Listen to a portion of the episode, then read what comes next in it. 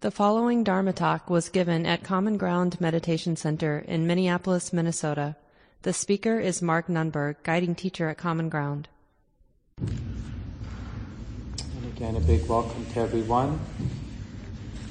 Nice to be able to gather like this and to reflect on the teachings of the Buddha. Common Ground is now in its 29th year, believe it or not. We've been around for a long time doing this. And, um,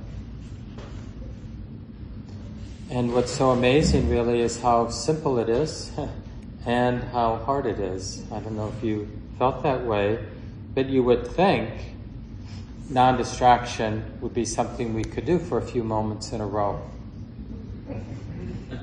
But it's not so easy. But it's good because it's interesting that it's not so easy. That should be interesting to us. Like, wow, what is it? What is it that set in motion that tendency to be able to to not be able to sustain present moment awareness? And so I, I what I was thinking of doing today for and maybe for a month or two is just to give a series of talks and reflections on fear, because I think it has to do with fear. Maybe in this case, a misplaced fear, like fear in our experience, fear and having an honest and open um, and, and a, a way of being present where there's no intermediary, like my thought about what's happening so when we're really open, then we don't even bother to explain to ourselves what our experience that I'm having is because we're already immediately open. So, like right now, you know, whether you're sitting at home or you're here at Common Ground, you know, we can open to our, our experience. And when we're really open, sensitive, feeling what's here to feel, do I need to tell myself that I'm sitting at home or I'm sitting at common ground? We don't need that cognitive or that mental interpretation in a, in a sense, in a weird sense, me telling myself what my experience is. Same thing, like if I'm touching something, I'm touching the lectern in front of me, you know, and I, I'm actually touching my papers, my notes, you know, and there's that, you know, there's some relatively neutral experience of temperature, smoothness, right, the texture. But I don't need those words. I don't need that simple interpretation. I'm touching my notes to be intimate, to be open, to be present. And if that interpretation does arise in my mind, hey, I'm touching my notes, that actually is a thought being known in the moment. And that's not in any way dismissing the thought, it's just acknowledging this is how it is right now, having the thought, hey, Mark, I'm touching my notes, or whatever. So it's just interesting, you know, because we're not interested in uh, when we said if we cultivate a daily sitting practice or go on retreats from time to time. It's not so much about those particular experiences. It's really a, about how we set in motion a particular lifestyle where we deeply value non-distraction. And it's really important that we have some humility about that. Because uh, you, you might have already begun this if this instruction we're using this morning is relatively new.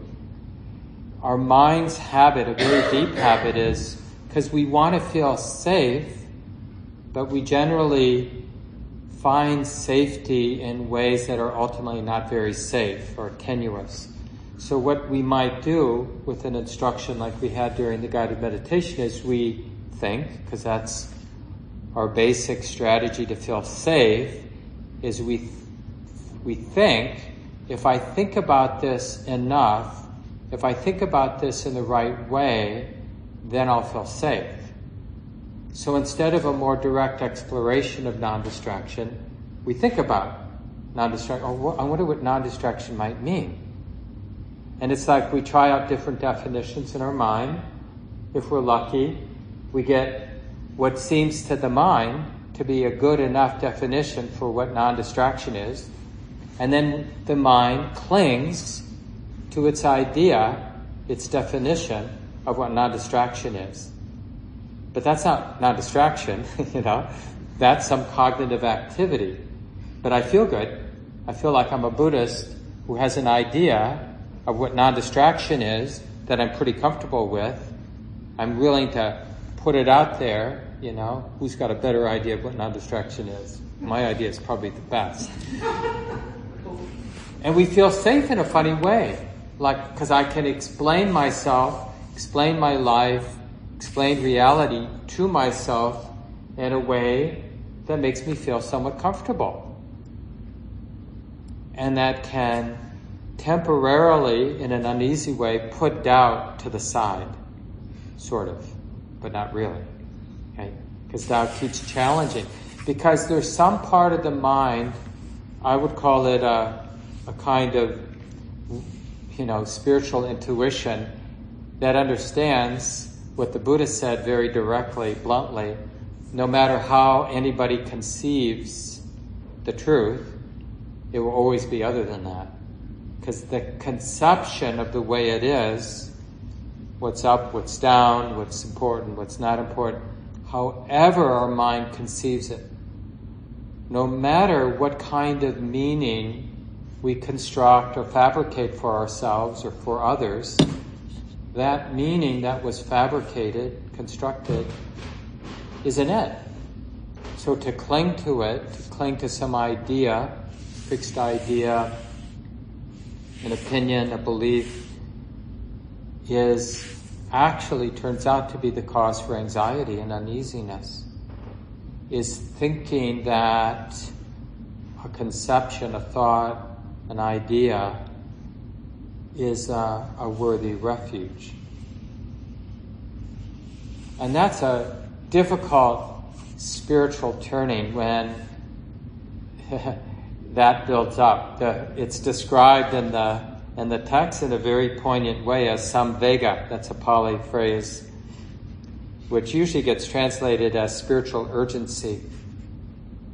But it's it really is the it arises when what our heart, what our mind has been using for ground, security, safety, no longer works. And then we feel this samvega. We feel he, he uh, one teacher describes it in three parts. You know, from the tradition, samvega, the spiritual ur- urgency, has a quality of being shocked or dismayed, like I don't have a clue, right?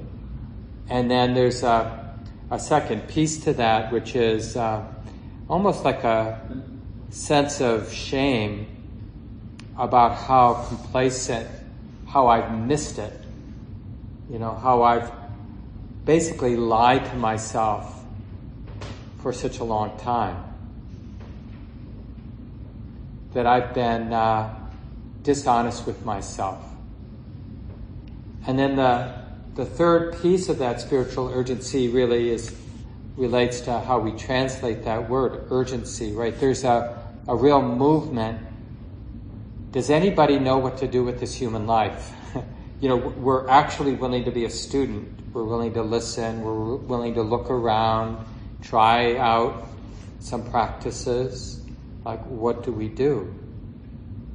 And, and the more we get a sense of this, how it's showed up in our own life, the more we see people, we, this is how we, and it's not a judgment, it's just kind of seeing our own life and everybody's life in this light of somebody, this person in this moment, is clinging, like we see, kind of almost get our existential defense. Oh, this person is clinging to this belief. They've branded themselves this way, or they position themselves this way, they're clinging to that, and that gives them some semblance of safety or whatever. Or this person doesn't have a good defense working for them, and they're floundering, and they're in moments interested, who knows the way? Anybody got a clue? Or kind of scrambling, falling and looking for a handhold, a foothold, like what gives my life some grounding, some meaning. And it can be, you know, we'll see this in ourselves sometimes, right? It's like we invest something that's relatively unimportant with a lot of significance. I've got to find the best potato peeler, you know, and we're searching the web. It's like, and somehow getting that thing, getting this taken care of,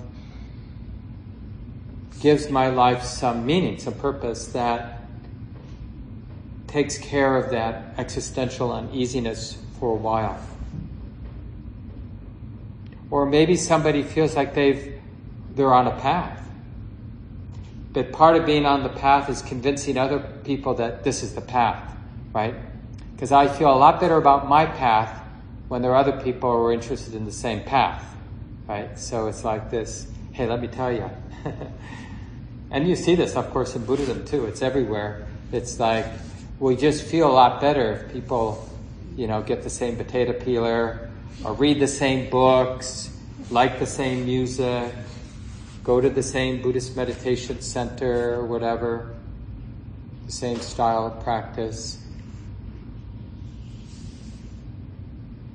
And remember, this spiritual urgency is an unavoidable and necessary, I call it a turning. And it's nice. This is actually a great topic of conversation. I'll just give you an example. Some of you have heard these stories before, but you know, if we're going to tell each other stories about who we are, it can be, you know, we can put it in majestic terms.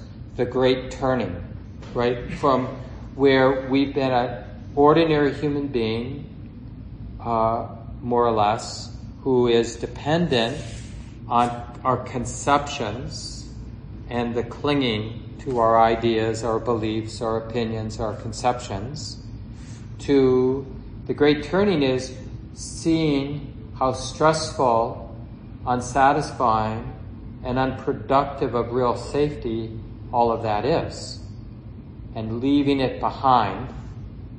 And we leave it behind before we really know what is an appropriate use for a human life. Right? Because part of uncovering a path that has a little bit more trustworthiness to it is letting go of the dependence our mind has on its conceptions. You know, this exists on all levels. So whether you're a activist who you imagine really cares about the world in a deep way, nuanced way, or you're somebody totally into celebrity culture, you know, and like, what is my favorite celebrity doing and who are they dating and you know, whatever we fill our lives up, the meaning we fill our lives up. We're talking about the dependence on the meaning, not so much whether your meaning is more appropriate than somebody else's meaning that you're clinging to, right? So that great turning, like I remember, and uh, again, like I mentioned, some of you may have heard me kind of relay this story, but I was a pretty serious high school runner uh, you know, competitive runner in track and cross country and, and, pretty good for a high schooler. And I got injured for the first time really my junior year and not a terrible injury, just a little tendonitis, but I had to stop running for one or two weeks, so not even that long. And, uh, but it was right in the middle of track season. And you know, if you, if you're done any sort of serious sports, you do a lot of preliminary work to when all the important games or meets or whatever are going to happen. So to kind of have to stop that very careful progression is sort of a, a real break in what the mind is clinging to, like the identity of being somebody who's into running and into being good at it. and into being successful and all of that identity and all the meaning, like this is who I am. Somebody who works hard, who gets up and runs in the morning, you know, and then goes to school, and then goes to practice, you know, and then you do the same thing, and then the same thing, and the same thing every day of the year. I mean, that kind of attitude. and there I was, I couldn't run, didn't have all that outlet for all that, you know, neurotic energy that high schoolers have generally, and adults, but, and I became reflective, you know, just as one might in that situation. I was always so, sort of reflective, even as a kid. And it, you know, the obvious question, oh yeah, this race, this meet is coming up, really wanting to do well. But then, you know, just, and then there's another one, and then there's another one, and then there's another one, and then summer's break, but these races I'll do in the summer, and then prepping for cross country.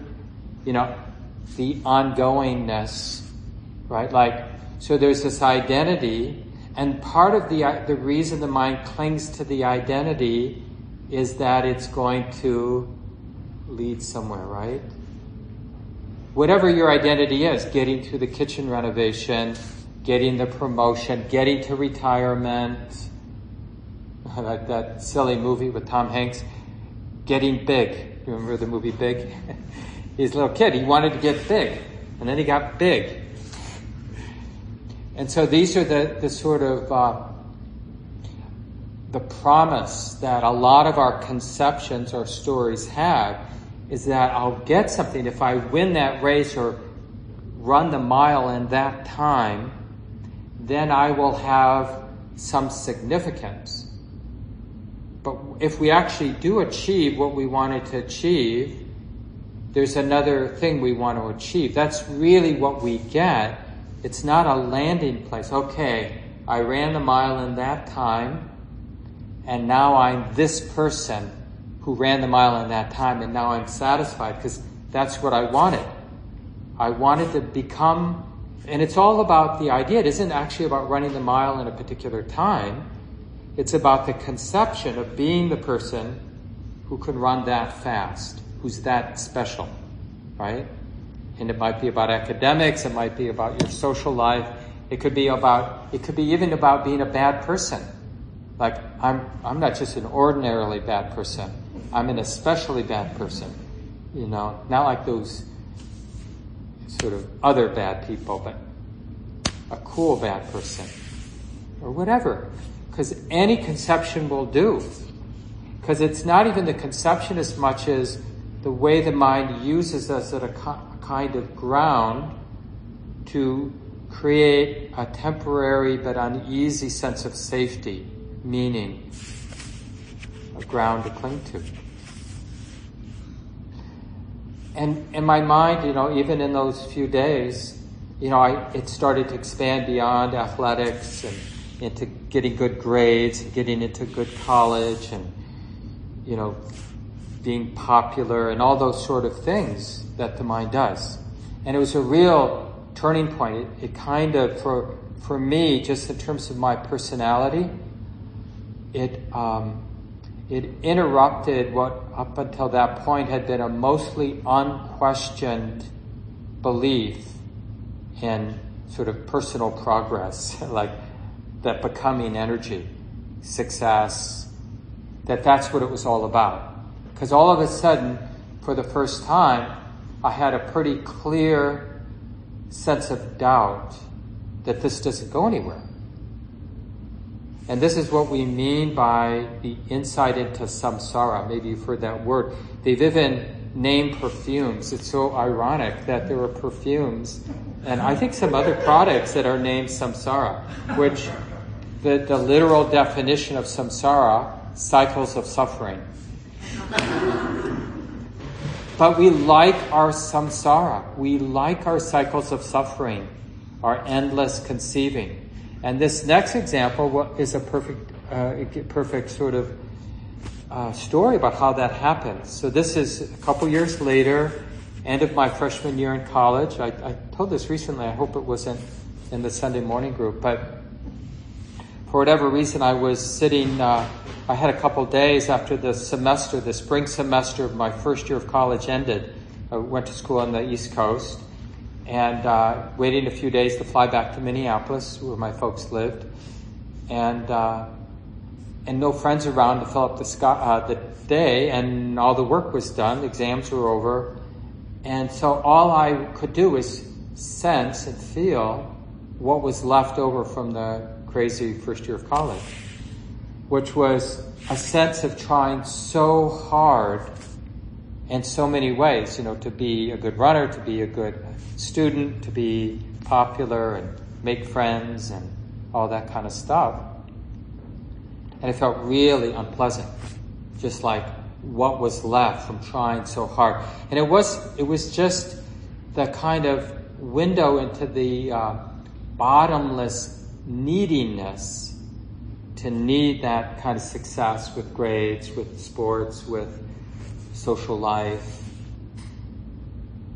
And, uh, and, and this is a much deeper taste of uh, samvega, this spiritual urgency.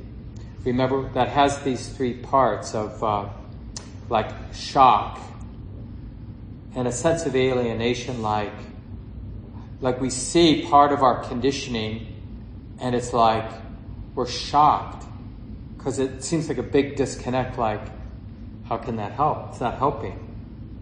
And uh, and that sense of being chastened or discouraged like how deluded you know chasing that is chasing those promises like if i do this then things will be fine because it hasn't proved to be true. And that last part is like a more authentic search and humility. But I, I kind of chewed on that experience for many weeks, maybe even a couple months through my summer vacation. Wasn't really that social, just working a lot of jobs to earn money to help pay for college. And, uh, and I couldn't figure out a way out of using these desires to achieve to have some sense of significance and safety, kind of in a deeper sense. All I could, like, as I got closer to coming back to school that next fall, all I could conceive of was to try harder at fitting in, doing well, being successful, joining the rat race again, you know? Like, oh, that's all I, that's, that is the only way I could see to kind of take care of that existential uneasiness in my heart. And then the, the next story around this is, uh, again, a few more years later, maybe four years later, I was probably 24. So about 40 years ago, right when I started, right before I started meditating pretty seriously, I had been obsessed with death.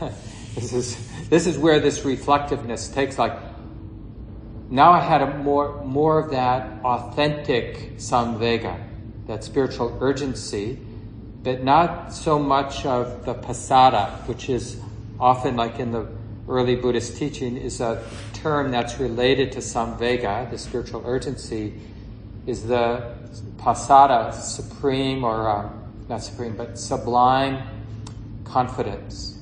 So it's just a beginning, not of any sort of transforming insight, maybe, I mean, depends what you mean by that, but, but a real sense of what might be possible, a real intuition that there's something to do with this human life. Except, oh boy, what a setup. Because otherwise, with only samvega, the mind can get really nihilistic.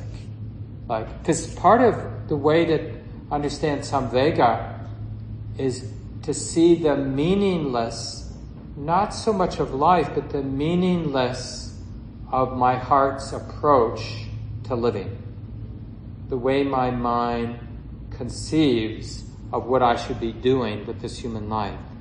And just to see, you know how we get that reflectiveness, like you get up, you go to work, you spend all the money you earn, and then you get up, you go or whatever your particular version of that is.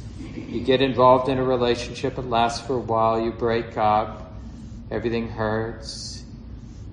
Say never again, fall in love, you get it?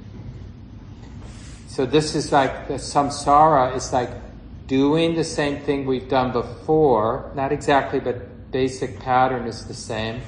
Getting the same results we've gotten before, not really able to get out of the box, so we do the same thing we did before and get the similar results we've gotten, and we keep doing that. And it might look a little different. You know, when I was younger, I was really into this, and then, then in my 30s, I was really into that. But it's always like the promise, whatever it is. I'm going to learn another language. I'm going to learn to play tennis. I'm going to play a musical instrument. I'm going to find a good partner. I'm going to have kids. I'm going to figure out how to pay for school. or whatever it might be. But it's the same pattern of if this, if I get this, if I resolve this, then this heart will be at ease. Then I'll be able to really rest. And then you know what? On our deathbed, that's what we'll be thinking. Except we won't be able to conceive of more of this because we can maybe see the writing on the wall. I don't think I'm going to be living long. So what do we we conceive of another life, being reborn somewhere. If only I could be reborn. If only I could do this again, but do it right. But the thing is, we don't have another way yet. This is where the pasada comes, like some sense that I don't know much, but I know what isn't helping, like what doesn't work. And this third experience that I want to share um, really flowed out of this kind of, I think, pretty natural obsession with death. You know, there I was, 24, year and a half or so out of college, having just had a big breakup of someone I had been dating for uh, three or four years. You know, pretty, my first real serious relationship. we had even lived together a little bit. And, uh, and it just, the timing was perfect because I had a lot of romantic ideas after college. Oh, I'll get a PhD in economics and I'll go work for the United Nations and I'll make this world a better place. Not that that's a bad thing to do. but all of a sudden, that kind of stuff wasn't making so much sense to me. And, uh, and I really didn't know what to do. And then it seemed like, well, understanding what death is might give me some direction right? And uh, and uh, what I came upon from some really powerful books is that so much of what people do in their lives, whether it's raising kids or being a successful artist or successful business person, is in one or another way a way of avoiding the uneasiness of our mortality. It's like, oh, this is the animating force of so much in life is staying busy, trying to be a sen- have a sense of significance as a counterweight to the yucky feeling of my mortality, of knowing that I'm born, I live, and then I die. And that's an unpleasant existential feeling. So let me do something about that. You know, I'll become somebody important or I'll do something of significance. And death, take that, you know. I built this shed in my backyard, you know. Or I, I've got three kids. I don't, but I've got kids. Take that. Or whatever. And it's not, there's nothing wrong with building sheds in our backyard or raising kids or, but to think that it addresses the underlying insecurity or vulnerability of our human condition is truthfully a setup and that investigation in de- into death led to this. Uh, in a way, it was my first actual meditation. Um, and I had read a book about a very famous Indian man, uh, Ramana Maharshi, who died like 1950, I think, right around there. And he made quite a important um, splash in sort of spiritual circles, not just in India, but um, also in the West And uh, one thing he did when he was a teenager, like a young teenager, is he got interested in death. And I had been reading this book about him and this this place in his life where he just, as a 14 year old, I think, or maybe 13, he just lay down on the ground and imagined dying. And I was really intrigued by that. So I said, I'll do that. I can do that. I like lying down. and, you know, I had kind of a philosophical bent. And I, you know, there was a little bit of a description of what he did. And, and I had also the setup that that was a significant event in his life. So I thought, okay, maybe this will work for me. So I did that. And I, you know, I was really vividly imagining like everything's done, no more life to live, no more of this, no more of that, you know, just kind of using my imagination. And I got into this pretty still meditative place, you know, empty of a lot of activity. And, uh, and, you know, but there is some uh, superficial, idealistic sense that, you know, somebody should be sad about losing their life, you know, that kind of thing. But I, I was, I was feeling really still. And in that, just that quiet, meditative space, this wisdom just sort of showed up. Who is this a problem for? Not in words, but just an understanding. This sort of having lost something, having let go of something, who is that a problem for? I didn't understand the um, I didn't understand what happened in that moment, but it was a real powerful moment, just like a, a seismic shift in understanding or the way my mind, heart related to my life experience. And I was really disoriented for a while. um, and, and I don't need to have an idea or an ex- explanation of what that moment was. Because what's always important about insights is like, who do we become going forward? Like, how does life change going forward? And, but for me, like, the way I would describe it is that term pasada, which is that serene confidence. Because that was the ongoing flavor of whatever that shift in understanding was, the ongoingness of it, the flavor that was left over in the mind was it's okay. And, it, and that sense of it's okay, death is okay, the craziness of human existence is okay. But it's not okay because I'm a good runner or because I have the answer. It's okay for no good reason. and that's kind of the inexplicable uh, nature of spiritual insight it doesn't resolve the very real human suffering and the very real human doubt and confusion and meanness of so much of our conditioning. You know, we're basically have animal conditioning. And you see that getting played out whenever power is involved, right? Power doing what power wants to do. Those people with less power dealing with the fact of having less power and those with power doing what they want to do, to lock in their power to have more power, and all the oppression, all the injustice, and all the suffering that comes from that. And all that is just the cumulative expression of what's in our hearts. It's not like the evil ones are out there. it's the conditioning that's right here.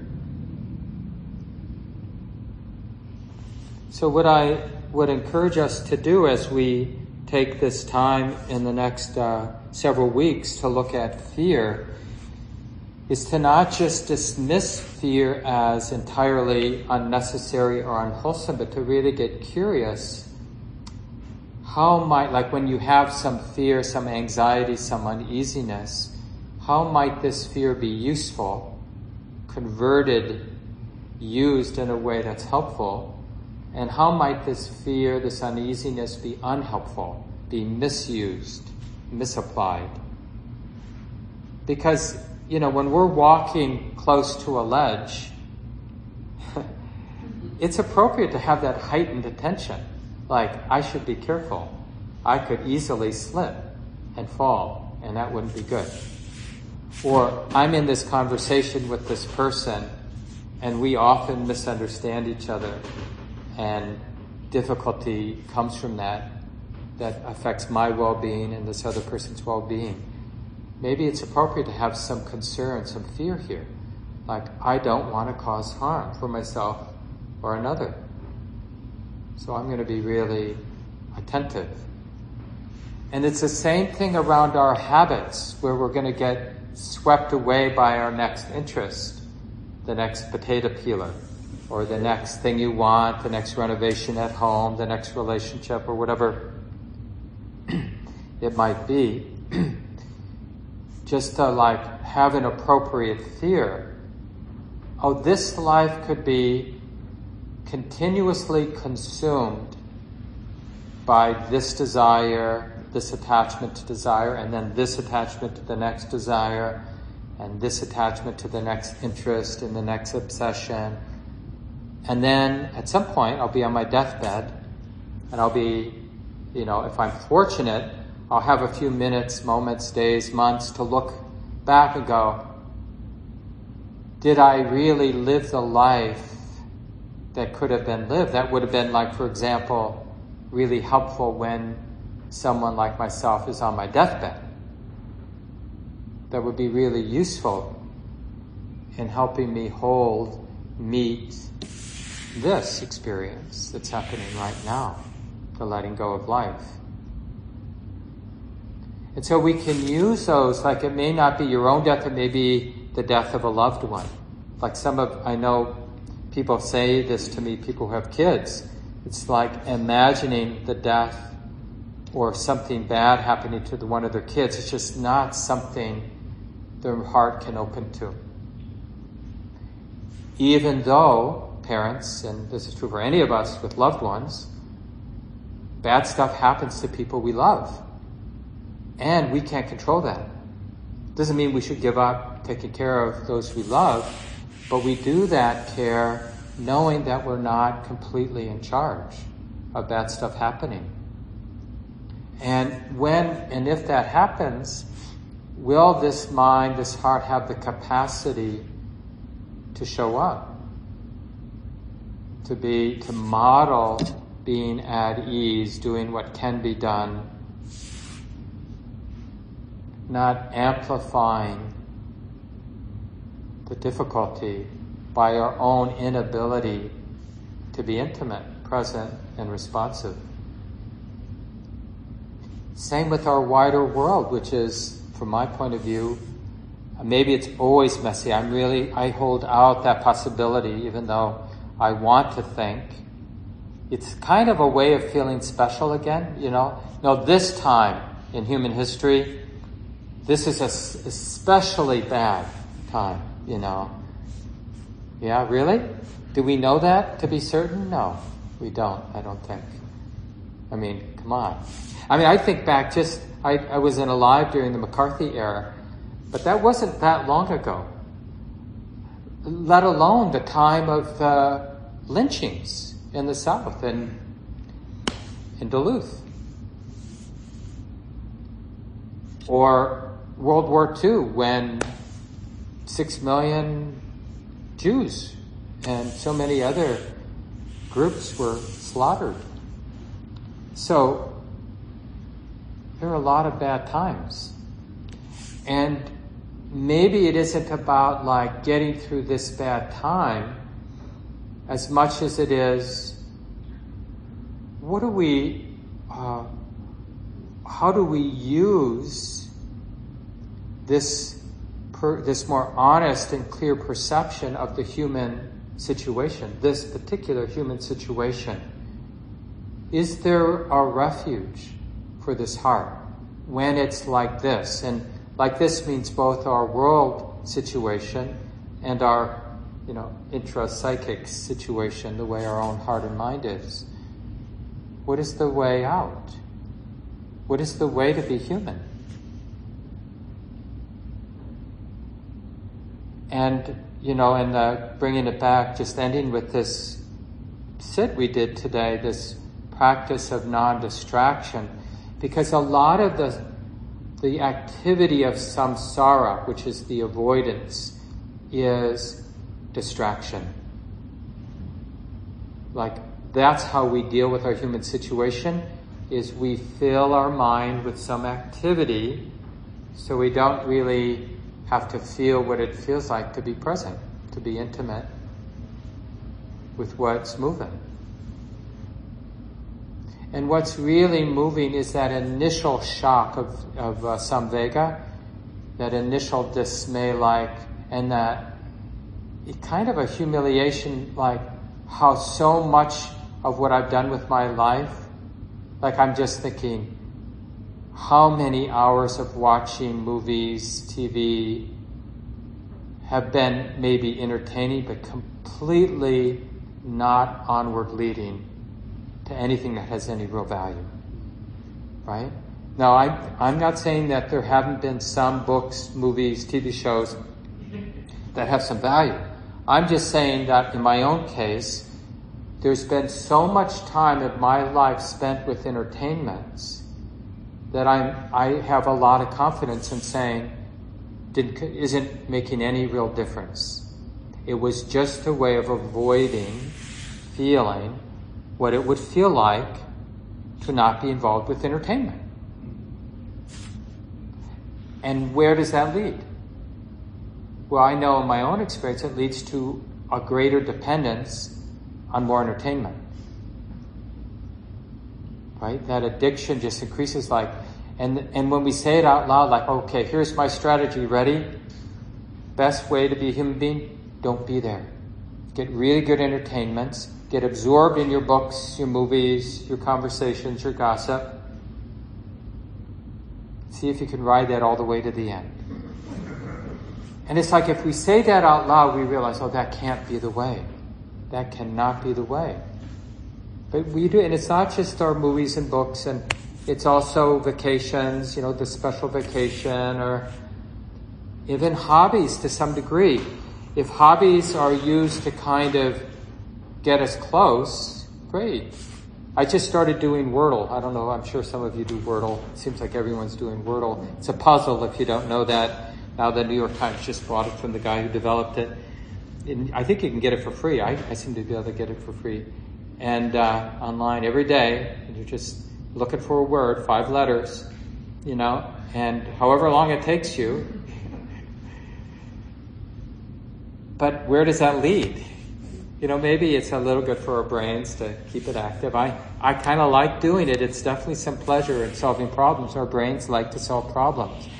But it really begs the question, what else might I be doing with that 15 minutes or whatever it is? What else could I do?